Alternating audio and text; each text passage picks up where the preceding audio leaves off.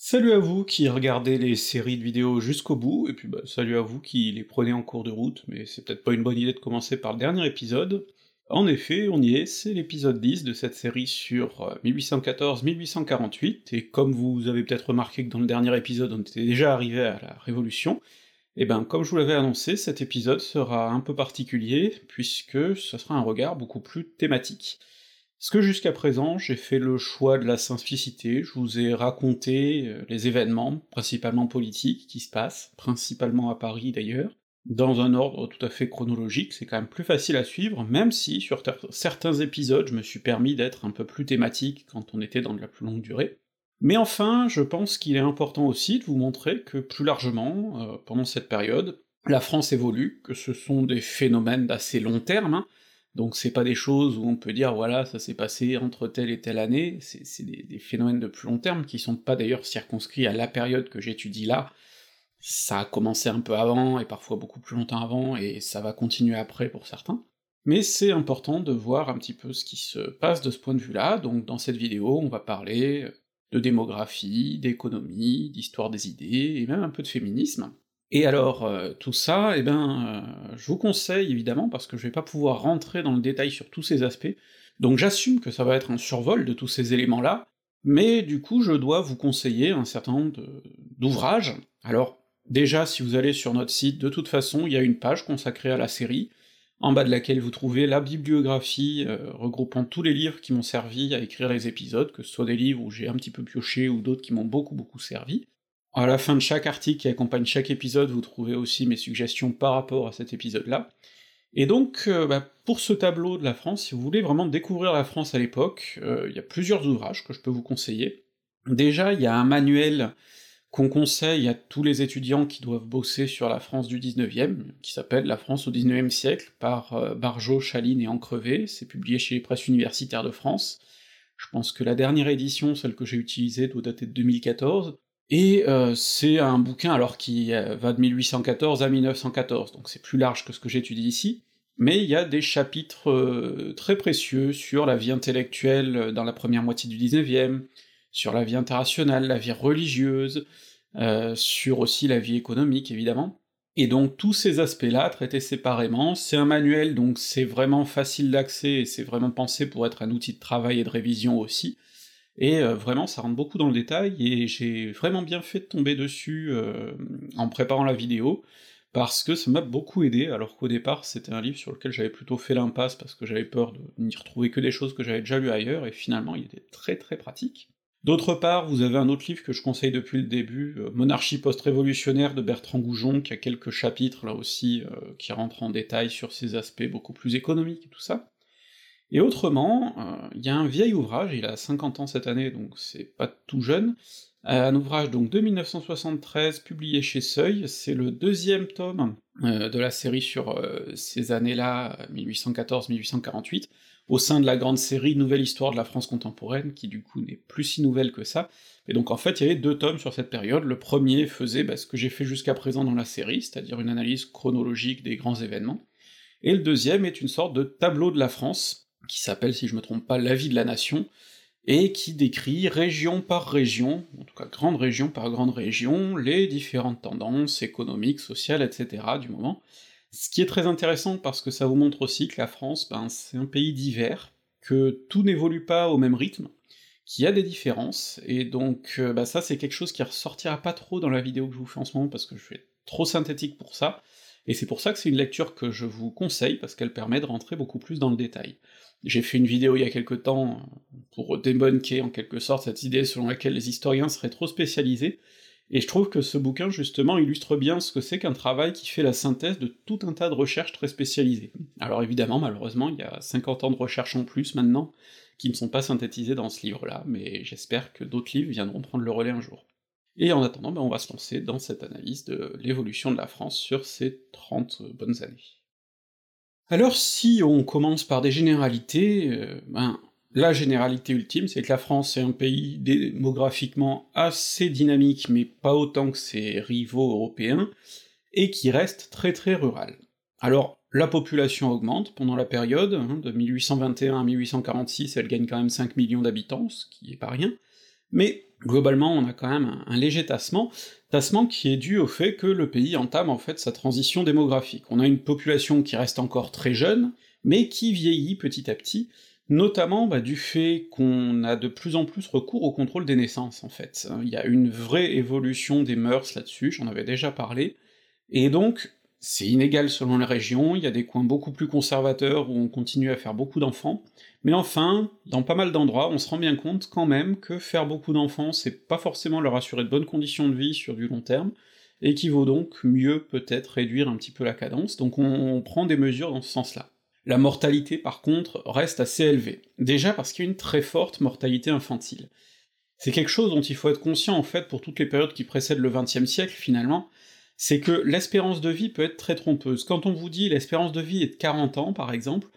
ça veut pas dire que les gens vivent jusqu'à 40 ans, puis qu'à 40 ans c'est des vieillards, c'est pas du tout ça. C'est qu'en fait, bah, si on fait la moyenne de tout le monde, les gens meurent à 40 ans, sauf qu'en fait, il bah, y a plein de gens qui meurent avant un an, et donc forcément ça fait baisser la moyenne. Mais vous avez aussi tout un tas de gens, pour ceux qui survivent, qui réussissent à atteindre leurs 70 ou 80 ans. Hein, moi, si je regarde ma généalogie, par exemple, oui, j'ai des grands-parents, enfin, pas des grands-parents, des arrière-arrière-arrière-grands-parents, qui peuvent être des cultivateurs euh, à 70-80 ans, simplement comme ils ont perdu trois enfants avant leur un mois, bon ben oui, euh, ça baisse un peu la moyenne.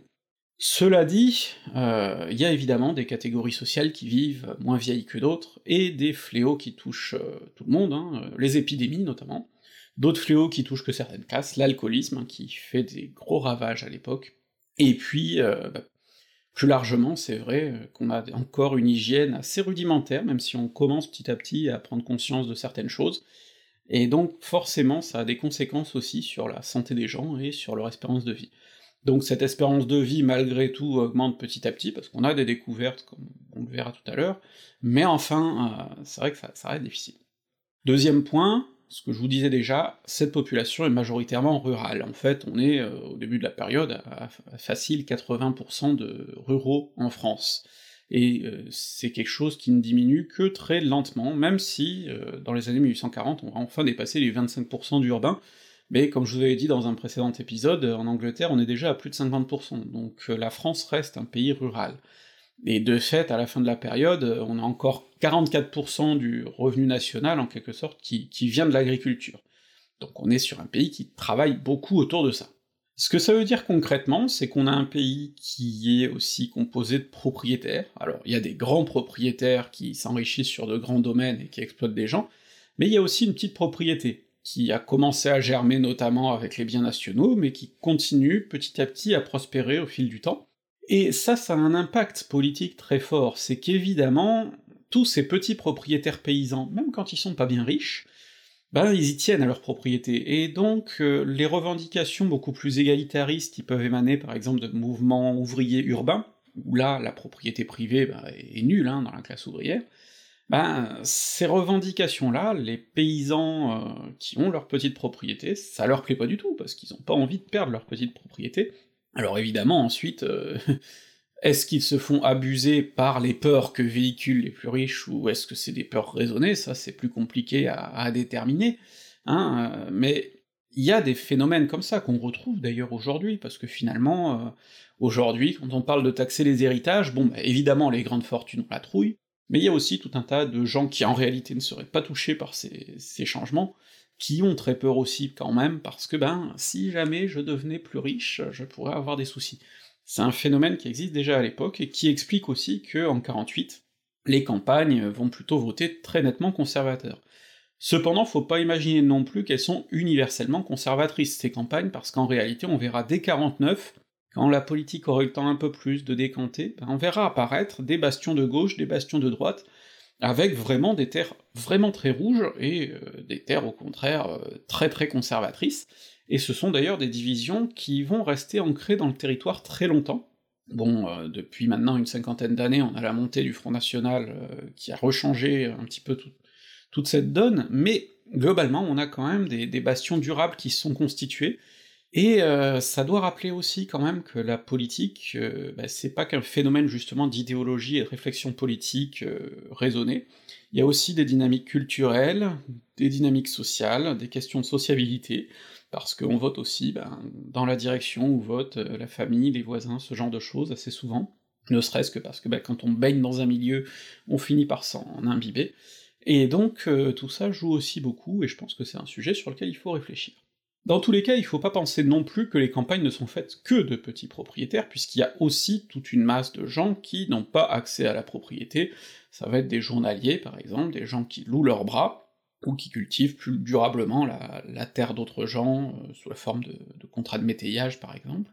Donc tout ça existe, tout ça se cumule. D'autre part, les campagnes, ce sont pas que l'activité agricole, puisque souvent on cumule avec une activité qui peut même être industrielle. Et quand je parle d'industrie, c'est pas du petit artisanat dans un coin, hein, c'est vraiment de l'industrie. C'est-à-dire que, euh, bah, comme pour les canuts dont je vous avais parlé à Lyon, on va avoir des sortes d'industriels ou de négociants qui fournissent une matière première aux paysans, chez eux, hein, qu'ils leur apportent, ou, qui, ou les paysans vont la chercher, mais en tout cas, c'est chez eux qu'ils vont travailler,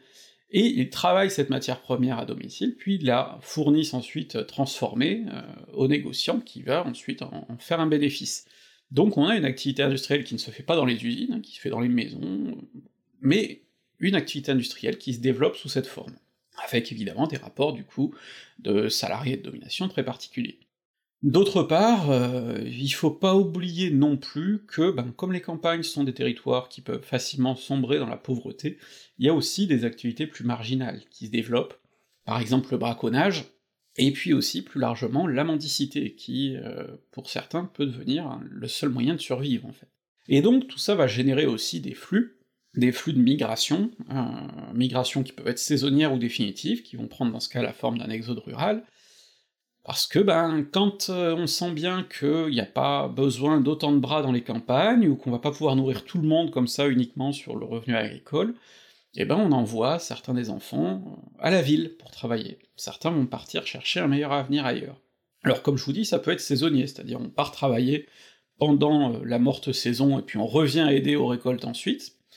euh, et puis ça peut être surtout, on part travailler à la ville tout en envoyant des sous dans la contrée d'origine pour essayer de, tenir la famille, des phénomènes qu'on connaît encore aujourd'hui finalement, mais à échelle internationale. Et donc là on va avoir des phénomènes de migration, bah, par exemple les fameux maçons de la Creuse, qui partent euh, travailler dans le bâtiment, qui est un secteur euh, en vogue, alors soit ils partent à Paris, soit ils partent dans des grandes villes, mais en tout cas on va avoir ces formes de migration saisonnière, ou définitive. On va avoir des porteurs d'eau auvergnats, on va avoir des filières de petites bonnes bretonnes qui partent travailler dans des bonnes familles parisiennes, et puis qui, une fois qu'elles se sont constituées un pécule, rentrent en Bretagne pour fonder un foyer. Donc on a tous ces phénomènes-là, qui font que, évidemment, bah, le pays est assez dynamique hein, de ce point de vue. D'autre part, il faut garder en tête que les campagnes restent souvent vues comme des endroits assez archaïques, hein. il faut imaginer que du point de vue des techniques, par exemple, on a souvent du mal à évoluer. Après, ça dépend des régions, par exemple le nord de la France est un peu plus dynamique, mais souvent ça a du mal à évoluer, bon, déjà aussi parce qu'on a peur que ça vole le travail, hein, quand on évolue du point de vue technique, ce qui est une réalité, et d'autre part, ben parce que euh, tout dépend aussi souvent justement de ces grands propriétaires qui peuvent dynamiser une exploitation en, étant novateurs, il y en a quelques-uns qui le font, et d'autres au contraire qui se contentent des bonnes vieilles recettes éprouvées et qui veulent juste que rien ne change pour continuer à faire rentrer des sous. Il y a cependant quelques secteurs dynamiques, hein, par exemple la betterave sucrière dans l'Artois, qui est un, secteur en vogue, bon, il y, a, comme ça des, des secteurs qui évoluent. Il faut rajouter qu'on défriche un peu, mais que ça reste assez limité, d'autant que ça pose des oppositions, alors que ce soit des oppositions qui viennent des paysans, qui ne sont pas fans hein, du fait de perdre euh, leur forêt et l'exploitation de ces zones communes qui peuvent servir à plein de choses, mais d'autre part, ça peut venir aussi de l'État et des industriels qui ont un intérêt aussi à garder des forêts en bon état, parce que les forêts c'est du bois, du bois qui peut servir à la marine, et pour la marine, typiquement, ben, les forêts, c'est un bien précieux, parce que ben, pour construire des mâts, par exemple, on a besoin d'arbres qui vont avoir poussé pendant longtemps, donc on a besoin de préserver des forêts qui aient de la gueule. Et puis, euh, pour l'industrie plus largement, ben, on a besoin de combustible, et qui dit combustible dit souvent forêt aussi. Donc il y a toutes ces dynamiques-là qui font que, bah oui, euh, des fois il peut y avoir des heurts entre les intérêts de plusieurs groupes différents, c'est-à-dire d'un côté, euh, celui qui voudrait défricher pour cultiver de la terre, et de l'autre côté, celui qui dit bah non, cette forêt on en a besoin pour euh, telle ou telle activité. Cet archaïsme, on le retrouve aussi dans une autre forme de manifestation, qui est un petit peu le, la, façon dont le folklore va se fossiliser dans les campagnes à cette époque, un petit peu, c'est-à-dire que c'est l'époque où vraiment on va formaliser tout ce qui est costume traditionnel, ce genre de choses, et donc finalement on va voir naître une sorte de passé traditionnel un peu fantasmé, un peu figé aussi, euh, parce que justement, ben, on a le sentiment que le temps s'accélère, euh, que les, identités locales sont de plus en plus dissoutes dans des réseaux beaucoup plus nationaux, voire internationaux, et donc en réaction, il y a ça aussi qui va commencer petit à petit à apparaître, hein, ces, identités locales très marquées, parfois un peu artificiellement, et euh, ça, ça va jouer. Puis alors, il y a aussi une industrie presque artisanale, locale, traditionnelle, qui peut subsister dans certains coins, alors par exemple euh, l'horlogerie de Franche-Comté, qui a un rayonnement national, parce que l'horloge comtoise, c'est quelque chose qu'on va retrouver euh, assez fréquemment, y compris d'ailleurs de plus en plus euh, dans des familles paysannes qui commencent à prendre une certaine aisance, et donc eh ben, on a des industries comme ça, très spécialisées, qui continuent à, se perpétuer aussi. Donc on a des campagnes qui se transforment, mais qui aussi du coup vont avoir une, tentation de, de rester dans un certain ancrage traditionnel, quitte à ce que ce soit un petit peu fantasmé. Alors plus largement, le pays se modernise économiquement, et ça c'est un sujet sur lequel je vais pas être bon, parce que euh, clairement l'histoire purement économique, avec les, mécanismes financiers, etc., c'est quelque chose qui pour moi reste euh, assez imbitable, et donc c'est pour ça que je vous invite là, vraiment, si cet aspect vous intéresse, à vous précipiter sur le manuel de Barjot, Chaline et Encrevé, où là, pour le coup, vous retrouverez euh, bah, des explications beaucoup plus détaillées sur tous les outillages financiers qui se mettent en place, notamment dans l'institution bancaire, en fait, pour financer euh, de nouveaux secteurs, etc. Parce que c'est quelque chose, évidemment, qui est très dynamique à l'époque, mais dont moi j'ai pas vraiment les compétences pour vous parler en détail. Ce qui est net, c'est que, évidemment, le secteur bancaire va aider à propulser un petit peu euh, toute cette industrie, toute cette modernisation plus largement, par euh, beaucoup de financement. Malgré tout, le secteur bancaire français est beaucoup moins développé que le secteur britannique, et d'ailleurs on va voir que tout un tas de grands projets vont être financés aussi beaucoup par des investissements étrangers, c'est le cas notamment du chemin de fer, on va y revenir. À côté de ça, donc, on a une industrie qui se transforme aussi avec l'apparition de nouvelles techniques, de machines, ce genre de choses, et globalement, en France, c'est plutôt bien accepté. C'est-à-dire qu'on va pas avoir de grands mouvements ludites, avec euh, des bris de machines massifs, euh, une opposition totale euh, à la mécanisation, ça c'est quelque chose qui en France va rester très limité, plutôt circonscrit à des mouvements spécifiques, par exemple le mouvement des canuts, mais qui s'inscrit dans une dynamique beaucoup plus large. Et donc, euh, globalement, on a un pays qui, petit à petit, comme ça, commence à se moderniser de ce point de vue. Malgré tout, on a un pays, en France, qui a des handicaps, notamment le prix du charbon, par exemple, qui reste bien supérieur à ce que peuvent proposer les Britanniques. Et le charbon, dans une économie moderne, c'est crucial, parce que c'est ce qui permet de faire tourner les machines. Alors, c'est aussi pour ça que nos industriels français vont être très protectionnistes quand un Guizot préférerait du libre-échange, parce qu'on se replie pour justement garder le contrôle et puis bah, pour pas être concurrencé par, par exemple, le charbon euh, étranger. Et puis on a un système qui va être euh, très fréquemment en crise, en fait, on a une crise quasiment tous les dix ans, et puis qui ensuite a des, des, répercussions plus durables. Bon, je vous ai parlé de la crise de 1816-1817, on en retrouve une au milieu des années 20, une dans les années 30, et puis surtout, évidemment, celle de 46-47, qui là est terrible. Je vous ai déjà expliqué aussi qu'on a des crises qui du coup peuvent avoir deux formes, hein. euh, la forme à l'ancienne, c'est-à-dire euh, les mauvaises récoltes qui entraînent tout un tas de problèmes, et la forme plus récente, hein, euh, crise liée à la spéculation. Bon, et l'exemple type, c'est évidemment la crise de 46-47, qui là est une crise mixte, hein, qui mélange les deux, à la fois l'ancien modèle, et puis surtout, surtout, le nouveau qui fait le plus de dégâts, et qui entraîne euh, chômage massif, et donc euh, tout un tas de stagnation économique, et finalement une révolution. Les villes de l'époque se modernisent pas mal, notamment parce qu'il y a eu un coup d'arrêt au moment de la Révolution, et que là, d'un coup, on a euh, un courant qui évolue, on reprend d'un coup les, travaux qui avaient été mis en suspens, et donc bah, des villes qui s'améliorent, qui deviennent aussi économiquement plus dynamiques, avec par exemple la création euh, de sortes d'antres du consumérisme, hein, des passages couverts, luxueux, euh, très somptueux, des choses comme le passage Pommeret à Nantes, que je connais bien, qui sont vraiment des lieux là de consommation plutôt destinés à des gens aisés, et qui montrent bien que la ville prend cette dynamique-là, et que l'économie, de façon plus large, prend cette dynamique-là de consommation, avec de plus en plus de produits manufacturés, ce genre de choses. Et puis dans les villes, on voit apparaître aussi un nouveau rapport à l'espace, des fontaines, de l'éclairage public, et l'éclairage public, ça change tout, parce que ça veut dire que la ville devient fréquentable la nuit beaucoup plus facilement. On a aussi euh, des transports en commun, commencent à apparaître, on a même des égouts qui commencent à être mis en place. Tout ça change profondément la morphologie de la ville, qui devient évidemment plus euh, fréquentable. Petit souci, c'est que ces villes, elles grandissent beaucoup, euh, en 25 ans la population de Paris double, par exemple, mais c'est très inégal. Je vous ai dit qu'il y a beaucoup de pauvres agriculteurs ruraux qui montent à Paris pour trouver du travail, par exemple,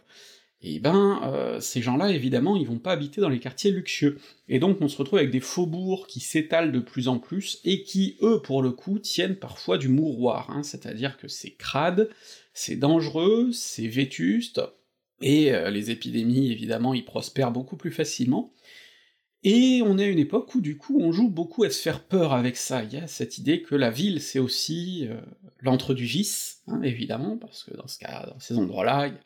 il y a des endroits où on se débauche, des cabarets, des endroits où on boit beaucoup et tout ça, où vraiment on perd le contrôle de ses sens, hein, d'une certaine manière, puis surtout on a peur de, ces gens rustres et dangereux, donc on a toute une littérature qui se développe autour de ça, hein, du danger de la rue. Euh, les mystères de Paris de Gensu sont par exemple très très populaires à l'époque, et parlent à beaucoup de monde, hein, pas uniquement aux riches d'ailleurs, c'est une littérature qui se diffuse beaucoup. Et donc euh, on commence à avoir cette peur du crime qui apparaît. Pourquoi? Pas parce que le crime évolue, mais parce qu'on commence à le quantifier de plus en plus. Et comme on le compte, comme on a des statistiques très parlantes, que ce soit d'ailleurs sur le crime, sur les épidémies, sur ces choses-là, bah maintenant qu'on le quantifie, on est en mesure d'en avoir beaucoup plus peur qu'avant, où ça restait un phénomène beaucoup plus vague et diffus. Et donc, euh, ben, apparaît finalement à cette époque vraiment la, peur, la peur du pauvre avant tout, hein, qui en fait va être une peur qui va subsister sous différentes formes, c'est-à-dire qu'aujourd'hui encore on me dit oui, mais tu peux pas nier que quand même aujourd'hui les rues sont plus sûres.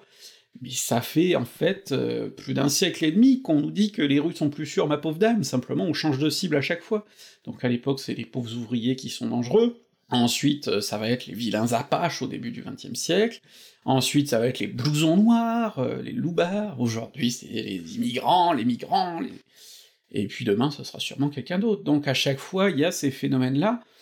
et on joue beaucoup à se faire peur. Alors bon, à l'époque, il se trouve que c'est parce qu'on arrive à quantifier, aujourd'hui, bon, ben même quand on arrive à quantifier que ça diminue, on joue quand même à se faire peur, parce qu'on en parle beaucoup plus. Donc il y, a toujours ces biais-là qui se développent, mais en tout cas, c'est un phénomène qui apparaît à l'époque, et donc, euh, ben oui, le pays se modernise, mais c'est une modernisation qui n'est pas la même pour tout le monde, évidemment. Alors il y a un point qui fait ressortir cette modernisation, c'est le point majeur finalement de la période, hein, c'est les transports. Parce que la France se connecte plus que jamais euh, en elle-même, et puis euh, dans une autre mesure au reste du monde, par tout un tas d'innovations. Alors sous la Restauration, on va beaucoup investir dans les canaux. Hein, la navigation fluviale en fait reste un moyen de transporter des marchandises en grande quantité qui reste très efficace, et donc on investit beaucoup là-dedans. On investit aussi beaucoup dans les routes, et de plus en plus on demande aussi aux collectivités locales, aux pouvoirs locaux d'investir dans ces routes, de les maintenir, de les rénover, d'en construire de nouvelles, il faut vraiment désenclaver les territoires. Et puis on a des évolutions techniques notables. La navigation à vapeur qui commence à apparaître, alors pas sur des longues distances, mais plutôt sur les. justement pour la navigation fluviale, et puis le chemin de fer, qui commence aussi à apparaître, mais alors sous la Restauration, c'est plutôt très limité, ça va vraiment être lié à des secteurs industriels très précis, euh, ça peut être pour transporter euh, du charbon vers un site industriel, par exemple depuis la mine, ou ce genre de choses, et puis petit à petit ça va se, se développer. Ce qu'il faut bien comprendre, c'est qu'avec cet essor des transports,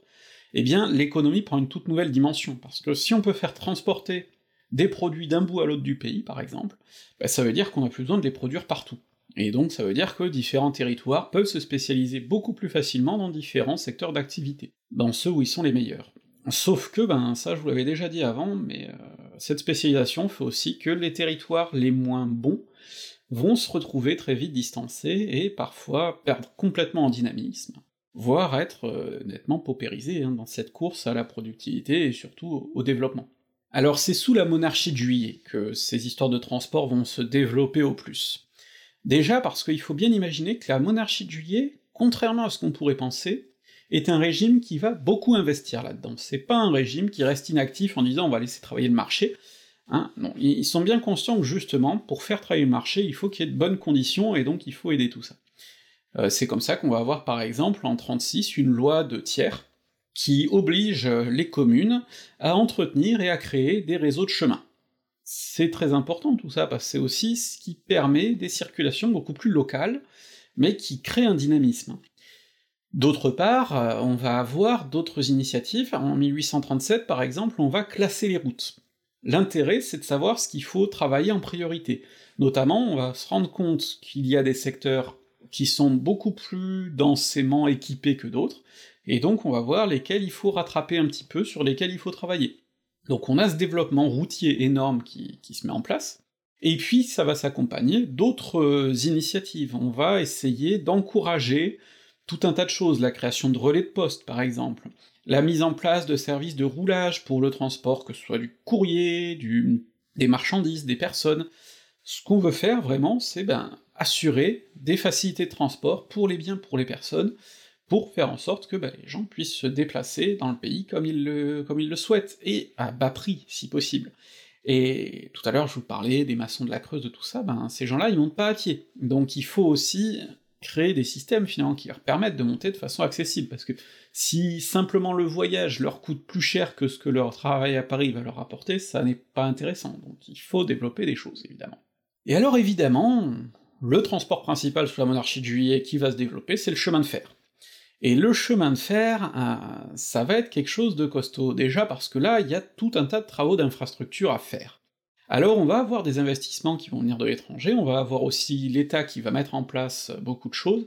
ce qui fait qu'on a un système assez bâtard, puisque d'un côté, on a toute une structure nationale, euh, le réseau, en fait, hein, les, voies ferrées, tout ça, qui a été mis en place par euh, l'État en bonne part, et puis de l'autre côté, on va avoir ce qui va relever du privé, tout ce qui est exploitation, justement les lignes, etc. Et le problème, c'est que ça aboutit à quelque chose d'un petit peu bâtard, alors on n'exclut pas la nationalisation sur le long terme, mais il y a des vrais débats qui se créent. Par exemple, des gens comme Lamartine militent pour un grand service national de chemin de fer, ils veulent une nationalisation. Finalement, c'est Guizot, encore une fois, qui va gagner. Guizot, en 1842, met en place une sorte de système bâtard, c'est-à-dire euh, l'État investit en partie, c'est le privé qui exploite avec différentes compagnies, mais on n'exclut pas un jour de les nationaliser s'il y a besoin. C'est vraiment quelque chose d'un peu bizarre. En tout cas, ça a conduit à une grande spéculation. Je vous avais parlé de cette fameuse Railway Mania, qui va évidemment euh, contribuer à susciter la crise de la fin des années 40, mais en tout cas qui a suscité aussi euh, beaucoup de construction et surtout beaucoup d'investissements dans tout ça. Alors le chemin de fer, il faut pas croire que tout le monde l'accepte avec joie, on en a aussi pas mal peur. On s'inquiète notamment de la santé des gens qui empruntent ce nouveau moyen de transport.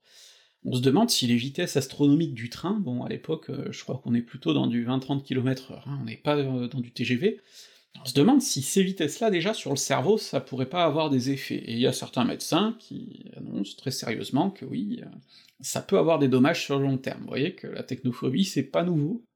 Hein, euh, Aujourd'hui, euh, c'est la 5G, bon bah à l'époque c'est le train à vapeur, et ça a fait très peur, bon bah, sans vraiment de raison. D'ailleurs, ces histoires de la vitesse peut faire du mal au, cerveau, c'est quelque chose qu'on a retrouvé euh, sur le long terme. J'ai à côté de moi là un bouquin, une histoire de la Compagnie Générale Transatlantique écrit en 1955, et en 1955, dans la préface, on a un gars de la, Transat qui explique doctement que L'avion ne peut pas concurrencer le, bateau à vapeur, parce que de toute façon, là, on est arrivé à l'extrême limite de ce que l'homme peut endurer, et que ça ira pas plus vite, et que donc, euh, non non, ça changera jamais. Bon, puis en fait, 15 euh, ans plus tard, euh, la, ligne aérienne a complètement pris le dessus, sur la ligne maritime, et on a le Concorde qui va très vite, et les gens, bon, bah, ils, survivent en général. Donc euh, il y a évidemment des peurs qui ne tiennent à rien de, raisonner, mais qui sont des peurs entendables d'une certaine manière, parce que bah oui, c'est nouveau. Et puis il y a les peurs tout à fait fondées, hein, les accidents, notamment il y a la terrible catastrophe ferroviaire de Meudon, dont j'ai une illustration derrière moi, on est en 42, euh, sur une ligne en plus très huppée, hein, euh, qui, qui, va euh, en région parisienne, en fait qui permet à tout un tas de riches d'aller dans leur résidence secondaire un petit peu à la campagne et tout. Et c'est un accident terrible, il y a plusieurs dizaines de morts, sans parler d'une grosse quantité de blessés, il y a le célèbre navigateur Dumont d'Urville qui est tué dans le drame, et c'est la première grosse catastrophe ferroviaire en France, et une des premières grosses grosses catastrophes ferroviaires dans le monde d'ailleurs, et du coup ça terrifie pas mal de monde. Donc c'est une modernité qui arrive, mais qui a aussi son aspect négatif. Simplement, l'aspect positif, évidemment, dépasse tout, c'est-à-dire qu'on a euh, un pays qui, de plus en plus, est connecté. Et mine de rien, ça change beaucoup de choses, que ce soit du point de vue militaire, économique, euh, démographique aussi, ben oui, on circule, et les hommes circulent de plus en plus, et avec les hommes, ben, vont aussi circuler les idées. Alors, ce début du XIXe siècle est une période d'un grand dynamisme intellectuel, déjà parce que bon, on avait peut-être eu un, certain repli national pendant l'Empire, et là, euh, avec la Restauration, avec aussi, c'est vrai, euh, ces forces d'occupation qui viennent s'imposer, ce retour des émigrés, on a des cultures étrangères qui vont approcher, et notamment le fameux courant du romantisme, dont les, principaux pays d'origine sont quand même plutôt euh, les États allemands et puis le Royaume-Uni. Et ce courant-là, bon, vous en avez peut-être bouffé au lycée, ça vous a peut-être pas convaincu, parce que maintenant c'est assez vieux, mais à l'époque c'est extrêmement novateur dans le sens où ça casse les codes classiques, et euh, bah pour une euh, génération un petit peu désabusée par la Révolution, tout ça, ça parle. C'est pas pour rien que des gens comme Chateaubriand sont à fond là-dedans. ça parle parce que, ben, on a tout un... déjà une espèce de déprime qui plane, ce qu'on appelle le mal du siècle, euh, qui est très récurrente là-dedans, c'est-à-dire le, côté un peu, les, désillusions, euh, une fascination pour le morbide aussi, qui forcément trouve des échos dans la Révolution, la terreur, tout ça, ça, parle, ça, se lit dans, toutes ces choses-là.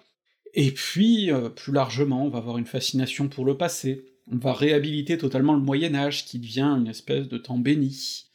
euh, on a tout un tas de choses comme ça qui se créent. Et ce qui est intéressant avec le romantisme, c'est que c'est un mouvement qui commence euh, très clairement du côté euh, conservateur, voire réactionnaire, hein, là encore, Chateaubriand,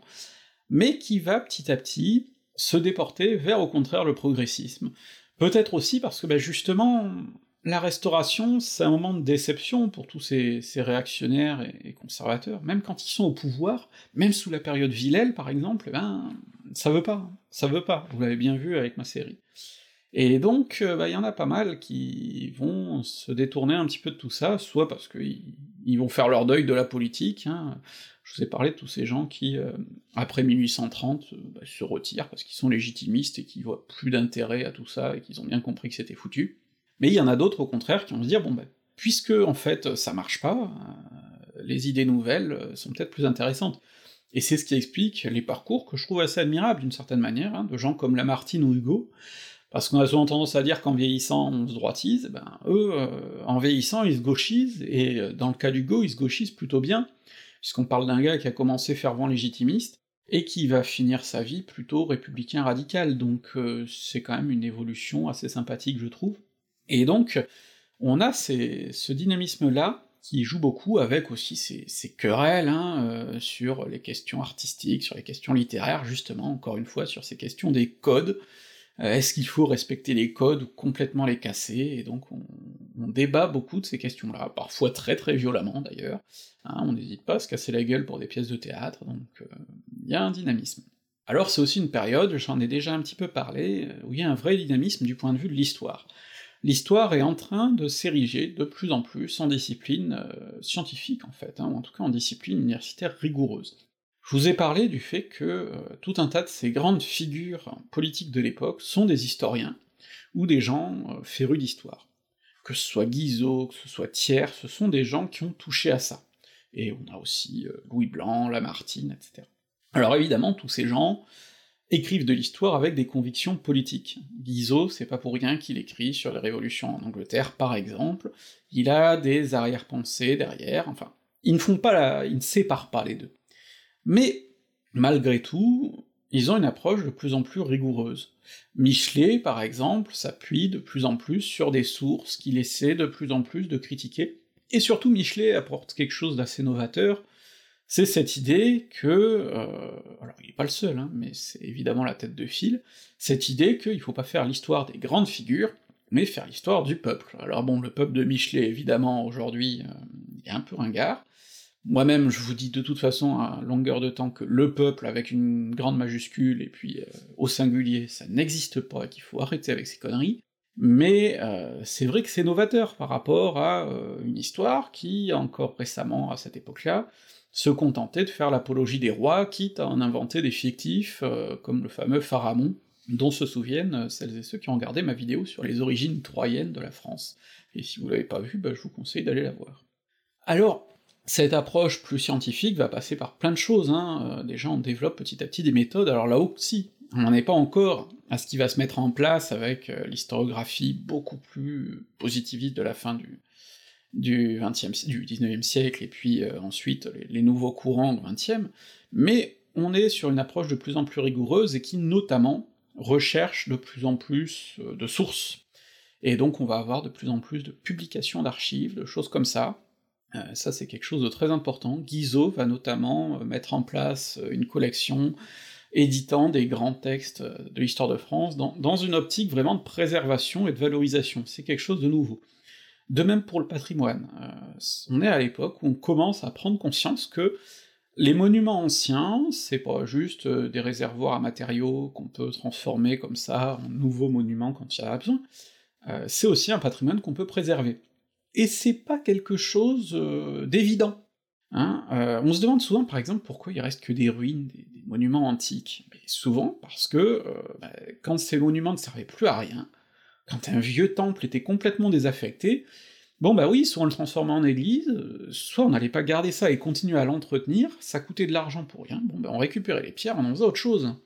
Et euh, ça, c'est quelque chose qui a duré, donc euh, bah oui, on peut pleurer sur le fait qu'on a perdu Cluny, par exemple, mais les pierres, on avait besoin de les utiliser ailleurs. Et le fait de se dire, bon bah voilà, ce bâtiment-là, on le garde, parce qu'il est vieux, mais qu'il est beau et significatif, bah c'est faire un choix euh, à plus petite échelle, si vous voulez, pour vous en rendre compte, vous pouvez vous permettre de garder les bibelots et les archives personnelles de Tata Jacqueline, qui est morte sans héritier, si vous avez un grenier où les ranger, mais si vous vivez dans un studio, euh, ben, ça va vite être limité comme espace quand même, si vous gardez tous les cartons. Donc ben, forcément, euh, on peut se permettre de garder ces souvenirs du passé que quand on décide d'investir là-dedans. Et la monarchie de juillet décide d'investir là-dedans, et comme je vous l'avais expliqué euh, dans un des épisodes, hein, il y a aussi des arrière-pensées derrière, il y a aussi un programme historiographique hein, derrière. D'autre part, hein, ces mouvements intellectuels vont se concrétiser aussi dans une autre forme de sociabilité plus locale, ce qu'on appelle la société savante. Ce sont des groupements de petits notables, de notables plus grands, hein, mais ça peut être le châtelain du coin, le curé, l'instituteur, le notaire, n'importe, parfois même des paysans aisés qui ont appris à lire et puis qui s'intéressent de plus en plus à tout ça, qui se regroupent pour faire euh, bah, des recherches, par exemple, sur l'histoire locale, euh, pour là aussi euh, aller fouiller dans les archives du coin pour essayer de, de publier des choses, qui vont aussi faire des collections. Euh, c'est un moment où on fait de plus en plus de, belles collections de ce point de vue-là. Et puis des fouilles parfois, alors là aussi, euh, des fois c'est... Enfin aujourd'hui ça ferait évidemment euh, lever les yeux au ciel à bien des archéologues, mais bon, on tâtonne, on débute. Alors, c'est des endroits qui vont permettre de voir germer des travaux qui évidemment sont pas forcément au niveau scientifiquement parlant, mais qui parfois peuvent permettre de préserver des vieilles sources qu'on n'aurait plus autrement qui parfois vont permettre de mettre en valeur des choses que bah, les, historiens de métier n'ont pas le temps de faire, donc euh, aujourd'hui encore, hein, euh, des, petites sociétés savantes peuvent abattre en amateur un travail que le, les historiens professionnels ne peuvent pas faire parce que ben ils ont trop de boulot de leur côté et que euh, il faut corriger trois partiels et, préparer deux dossiers pour faire valider un projet et que donc on n'a pas le temps de se pencher en plus sur une monographie sur les paysans du fin fond du Poitou. Donc euh, c'est des travaux qui vont avoir leur intérêt, Et puis plus largement, ces sociétés-là, ben, ça crée des sociabilités, et je vous ai dit qu'on est à une époque où la politique descend petit à petit, euh, et donc on a des gens, bon, bah, peut-être qu'ils ont pas encore le droit de vote, par exemple, mais ils parlent politique, et du coup ils se politisent, et du coup, ben, en 48, ça va jouer tout ça. Donc euh, on a ce dynamisme-là qui joue pas mal. Et puis évidemment, ce dynamisme dépasse les sphères de la simple discipline historique. Hein. On se passionne pour plein d'autres disciplines. La médecine va avoir ses petits progrès du moment, évidemment, on va se on va évoluer là-dessus, notamment dans des considérations sur l'hygiène. L'épidémie de choléra de 1832 va avoir quelques conséquences de ce point de vue. On va de plus en plus réfléchir à des questions comme l'aération, des choses comme ça, parce qu'on se rend bien compte que quand même, les maladies, ça circule pas mal. On va avoir euh, plus largement euh, des institutions qui vont devenir vraiment des bastions scientifiques, hein, l'Académie des sciences, le Muséum, Polytechnique, ce genre de choses. Les maths vont aussi connaître euh, une sorte d'âge d'or qui se répercute ensuite sur d'autres disciplines, par exemple l'astronomie. C'est à cette époque que euh, un chercheur français va calculer, sans l'avoir observé, la position supposée de Neptune, avant qu'on l'observe donc, euh, et de façon exacte. Donc on a comme ça tout, ce genre de choses qui évoluent, on a des grands travaux de chimie, ceux de Gay-Lussac par exemple, on a des travaux de physique sur la thermodynamique, sur l'électricité, on a aussi des grands travaux de biologie. C'est le moment où on commence à inventorier beaucoup les espèces et à se demander si elles se transforment pas. C'est les fameux travaux de Lamarck. Ce qui est l'occasion pour moi aussi de vous rappeler que la science, c'est pas euh, le domaine de la grande découverte du bonhomme tout seul dans son coin, c'est pas... Euh, tiens, Darwin, un jour, il s'est frappé la tête en observant trois singes, et il s'est dit, tiens, la théorie de l'évolution. Il y a des courants plus durables, c'est pas une personne qui invente un jour telle belle technologie d'un coup. Il y a comme ça des choses euh, où chacun apporte sa petite pierre, et où des fois des gens explorent des fausses pistes, mais ça va permettre du coup à d'autres de savoir que ben, il faut pas perdre de temps là-dedans. Et c'est pour ça que la science est une discipline qui est toujours collective. On ne peut pas euh, dire c'est machin qui a inventé tel truc. Souvent en fait, machin, il a juste réussi à formuler quelque chose qui était déjà en train de se mettre en place dans l'air du temps, mais il a réussi à vraiment le synthétiser, le formuler, le mettre en, images et en mots euh, d'une façon que les autres n'avaient pas encore réussi à faire, et puis ben, c'est comme ça qu'il a réussi à imposer un, discours et une vue. Donc voilà, c'est pour ça que pour moi c'est très important de, mentionner ce, point-là. Et donc on a comme ça tout un tas de, nouvelles technologies hein, qui apparaissent. Une qui est intéressante, par exemple, c'est le daguerreotype, euh, l'ancêtre de la photo qui prend beaucoup plus de temps d'exposition, mais c'est ce qui va faire qu'on a, euh, même, bah, Manon, vous en avez mis une dans un des épisodes précédents, une photo de Louis-Philippe vieux, par exemple, ce genre de choses. Et c'est pas anodin, parce que ça nous donne euh, un tout autre regard, en fait, c'est-à-dire que, ben, la photo, même si il euh, y a des angles trompeurs, même si très vite on va apprendre à les retoucher, parfois maladroitement, eh ben, ça donne un autre regard sur les gens, sur les choses, ça donne un autre euh, point de vue sur le passé aussi, ça lui donne quelque chose de plus réel. Et donc, euh, ben, ça joue aussi, tout ça. Et puis bon, il faut qu'on parle de ce qui va émoustiller euh, les plus gauchistes d'entre vous, hein, c'est les, premiers pas aussi de, courants idéologiques très spécifiques, hein, ce qu'on appelait notamment les socialistes utopiques. Alors ce mot a été utilisé parfois pour les dénigrer, hein, comme quoi ils auraient été beaucoup moins réalistes que bah, les marxistes par exemple, Bon, dans les faits, eux aussi ont expérimenté, ont essayé de mettre en place des systèmes, et parfois ont eu un, impact plus concret sur la société. Donc euh, ce terme d'utopique me paraît un peu discutable parfois, mais en tout cas c'est intéressant de se pencher un petit peu sur ces différents courants, tout en rappelant qu'on a affaire à des gens qui sont très très différents les uns des autres, hein, c'est pas un courant massif. Euh, on a euh, des gens par exemple qui vont venir du catholicisme, il faut pas le négliger, c'est-à-dire qu'on a des catholiques sociaux, alors un des, plus grands c'est euh, Félicité de Lamné, qui finit d'ailleurs par se faire condamner par le pape, parce qu'il est vraiment trop gauchiste pour le coup, euh, mais bon, des, gens qui considèrent finalement que Jésus était le premier des socialistes, et que les doctrines de l'Église, euh, évidemment, doivent pousser à ça, doivent pousser à plus d'égalité, de choses comme ça. Bon, bah ça va évidemment tout à fait à l'encontre d'autres doctrines dont on va parler, hein, qui sont celles des, ultra-catholiques euh, réactionnaires de ce point de vue. D'autre part, on va avoir des gens qui vont réfléchir euh, bah, sur les questions de propriété, d'égalité, ce genre de choses, Sur la place que doit occuper l'État dans tout ça, pour certains, c'est l'État qui doit tout régir, pour d'autres, au contraire, on doit laisser la place à une forme d'anarchie. Donc comme je vous dis, hein, il y a des choses très incompatibles. le summum, d'une certaine manière, va être peut-être Blanqui, pour qui l'insurrection est le principal point d'horizon, c'est-à-dire fait la révolution d'abord, et puis on verra après. Ce qui fait d'ailleurs que, ben, au fil du temps, les blanquistes vont parfois se retrouver embarqués dans de sales affaires, hein. c'est pour ça qu'on les retrouvera par exemple dans le boulangisme, parce que bon, euh, bah oui, euh, le bordel d'abord, et puis on verra après, c'est aussi le problème du boulangisme. Bon, le problème c'est que ça fait qu'on a des blanquistes qui se retrouvent avec euh, des royalistes, des bonapartistes et tout ça. Est-ce que ça valait le coup? C'est pas sûr. Alors le plus important peut-être de ces courants en termes d'impact, ça va être ce qu'on appelle le saint-simonisme, qui vient de Saint-Simon, un ancien aristocrate qui s'est détourné de tout ça, et qui globalement théorise, euh, bon, alors c'est un point de vue qu'on peut trouver un peu naïf, hein, mais qui théorise que jusqu'à présent le pouvoir a été entre les mains de ce qu'il appelle les inutiles, alors que ce soit des bureaucrates, euh, des intellectuels, des prêtres, des militaires, et qu'il faut que le pouvoir passe euh, entre les mains de ceux qui sont utiles à la société, c'est-à-dire les producteurs, les inventeurs, les industriels, les ouvriers. Et alors bon, évidemment, vous voyez euh, aujourd'hui les limites du truc, hein, c'est que considérer qu'on peut mettre euh, l'ouvrier et le patron dans le même sac comme des forces productives qui du coup veulent aller dans le même sens, c'est probablement un peu naïf. Mais il y a cette idée que finalement, si on œuvre avant tout pour un progrès technique, eh bien on obtiendra aussi un progrès social, parce que si on améliore les conditions de vie de tout le monde, eh ben les conditions de vie de tout le monde s'améliorent, et donc des plus pauvres aussi. Donc c'est ça en fait la racine du saint-simonisme. Alors après la mort de Saint-Simon, le courant va partir un peu dans tous les sens, c'est-à-dire qu'il y en a qui vont partir sur des lignes très socialistes, c'est un courant aussi qui va accueillir pas mal les femmes, on en reparlera, mais euh, bon, pas toujours de façon très pertinente. Et puis surtout, c'est un courant qui parfois va aussi partir dans des formes de mysticisme un peu bizarres, euh, tendance sectaire, donc on va trouver vraiment des, choses euh, de tous ordres euh, avec le saint-simonisme. Mais pourquoi je vous dis que c'est un courant qui a un grand impact?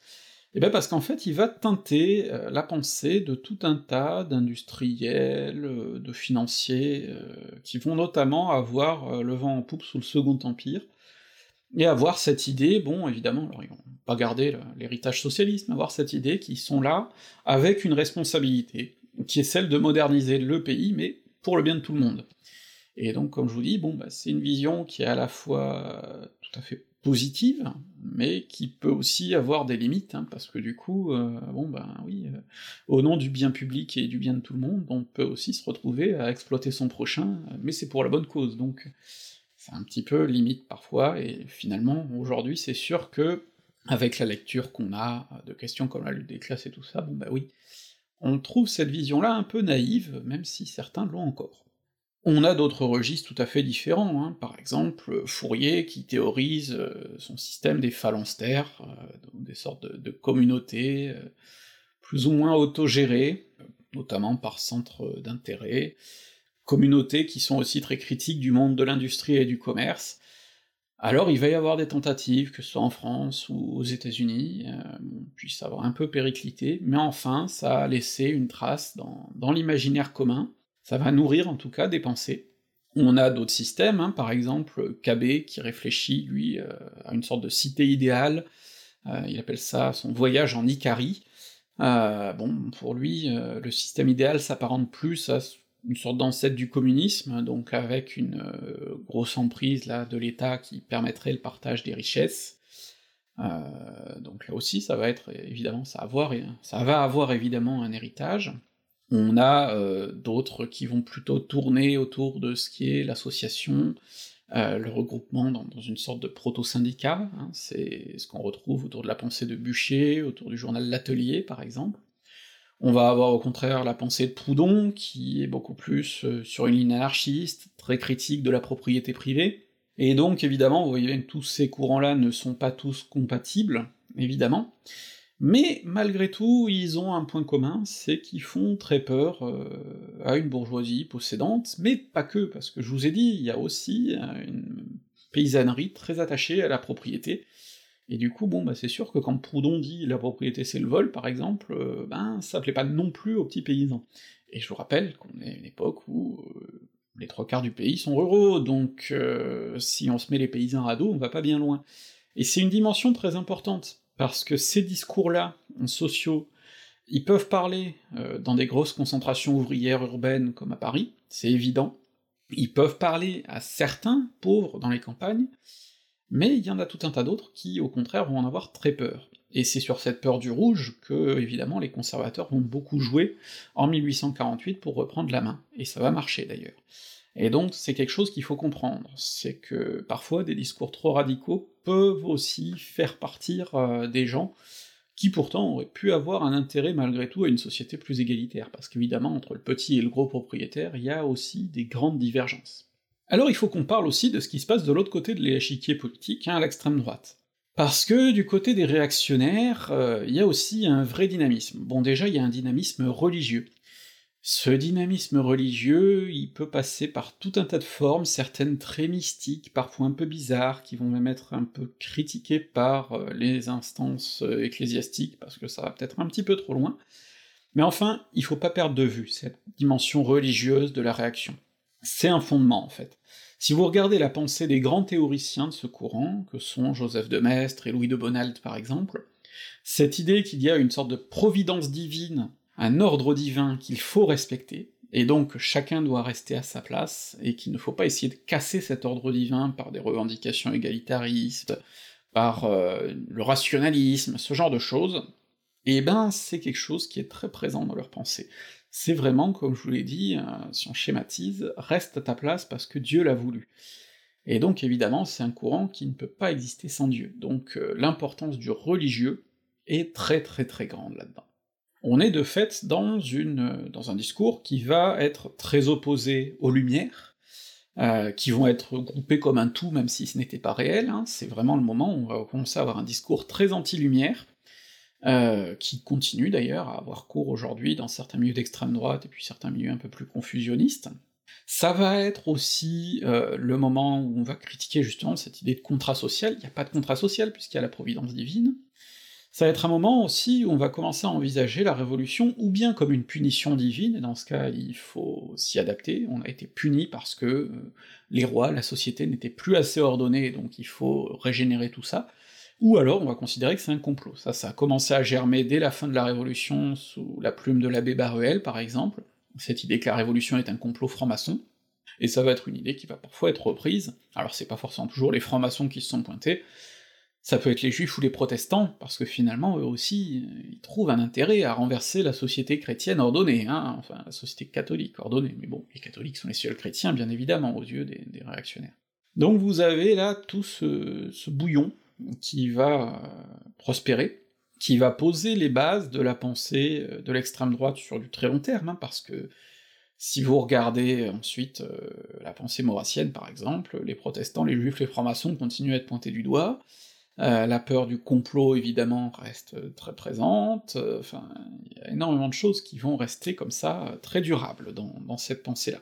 Enfin, même si je vais moins en parler en détail, c'est vrai que comme on est dans une époque de libéralisme globalement assez développé, même si je vous ai dit qu'on le dévoyait très vite, hein, qu'on pouvait tendre vers euh, de l'autoritarisme, ben on a aussi des théoriciens du libéralisme. Alors je pense par exemple à Tocqueville, qui étudie la démocratie en Amérique aussi pour réfléchir à la démocratie en France et qui réfléchit à ces évolutions, et notamment au débat sur l'ouverture démocratique. Tocqueville considère que cette ouverture est inévitable, alors que Guizot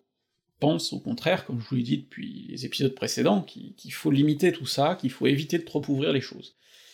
C'est un conflit insoluble d'une certaine manière, mais Tocqueville dit voilà, c'est inévitable, ça arrivera, si on veut éviter les dérives de la démocratie euh, trop absolue, il faut l'ouvrir, progressivement, intelligemment, mais il faut l'ouvrir. Tocqueville, notamment, a très peur de l'excès d'égalitarisme qui, selon lui, pourrait mener à, la tyrannie. Donc voilà, on a toutes ces réflexions dans ces différents courants, et évidemment, qu'est-ce qui va aider ces réflexions-là à circuler? Eh bien, c'est la liberté de la presse, dont je vous ai dit qu'il y a des moments où elle est beaucoup plus restreinte, mais enfin, on écrit quand même de plus en plus. L'alphabétisation joue aussi beaucoup, plus on sait lire, plus les idées circulent.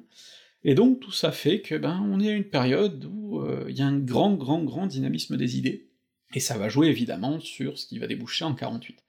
Reste une chose que je veux préciser quand même, parce que c'est un biais qu'on a tendance à trop avoir. Nos prédécesseurs ne sont pas plus rationnels, logiques et idéologues que nous. Ce que j'entends par là, c'est qu'il y a les idéologies théorisées, il y a ce qu'on écrit, ce qu'on met en place comme modèle idéal, comme théorie, comme modèle explicatif aussi. Et puis il y a la réalité, les actes concrets, euh, les pulsions, les passions, tout un tas de choses un peu irrationnelles, qui nous touchent toutes et toutes. Hein. Euh, on est tous euh, plus ou moins influencés par ça.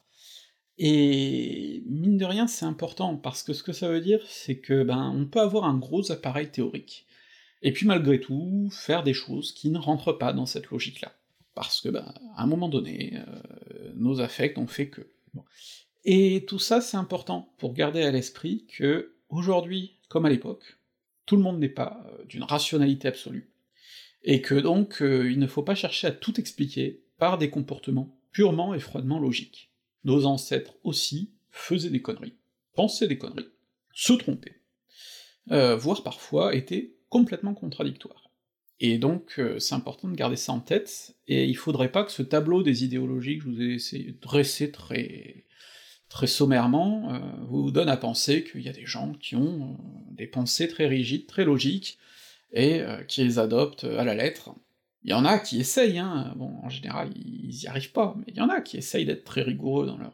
dans leur pensée. Mais malgré tout, bon, ben, on a tous nos petites contradictions, on a tous, voilà, nos dissonances, et c'est important de garder ça en tête aussi. Et puis alors je voudrais finir par vous parler de féminisme, parce que on est à une époque qui a un gros paradoxe. On est à une époque où d'un côté euh, l'ordre masculin s'affirme de façon très violente, et d'un autre côté où pourtant des courants féministes euh, se développent, à la faveur aussi de cette circulation des idées, et euh, prennent un certain essor, et où on a des figures féminines euh, assez euh, épatantes, où les femmes vont jouer un rôle dans les différentes révolutions, même si elles vont se faire évidemment éjecter ensuite par des hommes avides de, de, mettre en place un système qui les favorise, et donc je pense que c'est important de parler de ce paradoxe. Pourquoi je vous parle de cet ordre masculin? Ben, Parce que,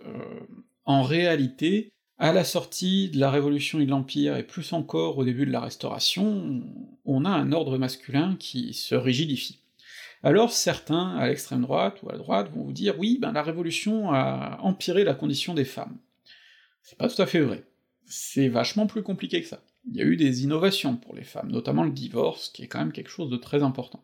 En revanche, il est vrai aussi que, euh, tout courant confondu, les révolutionnaires ont été plutôt misogynes, et ont très vite euh, reverrouillé les choses. Donc les femmes ont, pendant la Révolution, là aussi, c'est un paradoxe, trouvé un grand terrain d'expression, et d'un autre côté, euh, se sont fait fermer leur, leur gueule aussi euh, par bah, les instances révolutionnaires. L'Empire a été encore moins tendre, et la Révolution sous sa partie plus conservatrice du Directoire déjà avait durci les choses. L'Empire encore moins tendre avec le Code civil code civil qui ramène la femme finalement à un rôle de subalterne et de mère. Hein. Bon. Et la restauration n'arrange pas les choses, loin de là, hein. c'est pour ça qu'il y a continuité ici. Notamment le fameux Guido Bonald, penseur qui incarne la pensée réactionnaire, passe en 1816 une loi qui euh, interdit totalement le divorce. Et le divorce, ça va être le combat majeur, je pense, des femmes à l'époque, probablement devant le suffrage même, hein. Pourquoi? Bah Parce que c'est euh, le contrôle d'une certaine émancipation, hein. quand on peut s'émanciper de son mari euh, indigne d'être un mari, et eh ben euh, déjà ça libère pas mal. Alors qu'à l'inverse, on a une société proposée par De Monald et tout un tas d'autres, où la femme doit être subordonnée à un mari, et où elle n'a que pour vocation d'être mariée, et donc là du coup les possibilités d'émancipation sont limitées. Et donc euh, le combat pour le divorce va être un combat de longue haleine, qui va trouver son issue euh, en 1884 avec la loi Naquet, qui l'autorise, donc euh, c'est quelque chose de durable.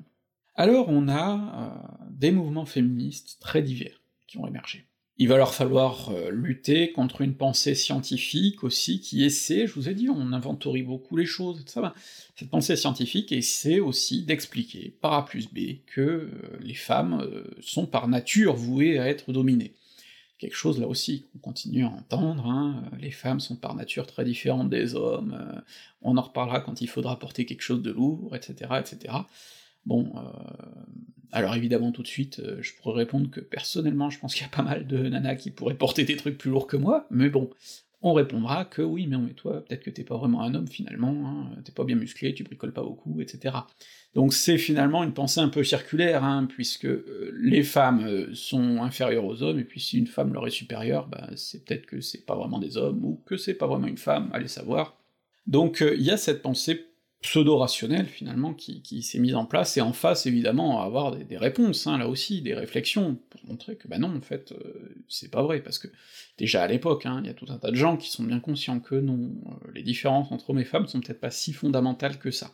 on retrouve des femmes très présentes aux côtés des socialistes utopiques. Euh, elles ont compris, là aussi, que c'était un moyen d'émancipation, et inversement, une partie de ces courants ont compris que l'émancipation des classes populaires, des classes ouvrières, des classes exploitées, ne pouvait aller que de pair avec l'émancipation des femmes. C'est comme ça que chez les Saint-Simoniens, par exemple, on va retrouver euh, Claire Bazard, Cécile Fournel, Marie Talon, qui sont des femmes qui vont s'engager à leur côté, quitte ensuite à s'en séparer parce qu'il y a des divergences aussi hein, qui se font jour. Alors il en reste pas moins que euh, de l'autre côté, on a aussi des courants de gauche, extrême gauche même, euh, qui sont tout à fait hostiles aux femmes, hein, Proudhon par exemple est connu pour sa misogynie. D'autre part, la liberté de la presse va permettre aussi à des femmes de prendre la plume, et d'essayer de faire passer leurs idées par ce biais. Par exemple, euh, dans la foulée de la Révolution de 1830 on a une libéralisation de la presse, et donc on va avoir des femmes qui vont écrire là aussi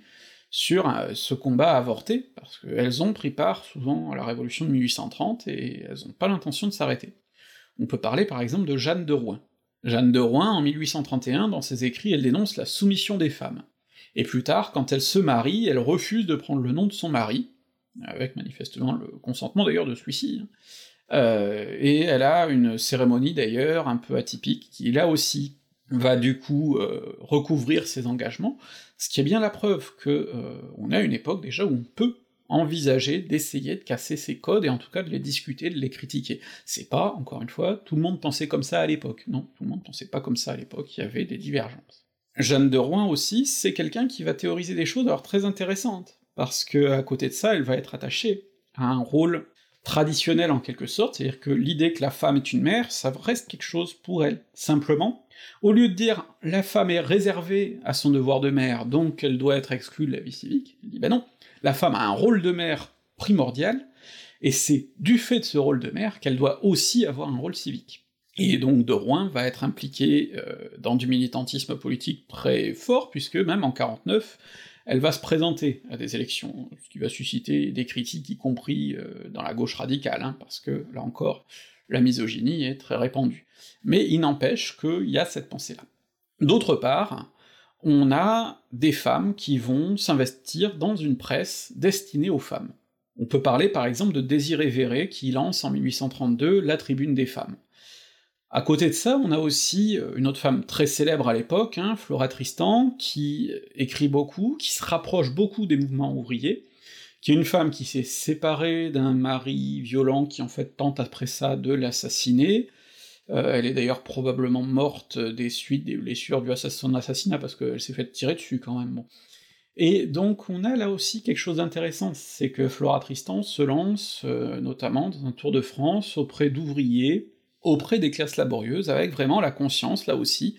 que ce sont deux combats qui sont indissociables.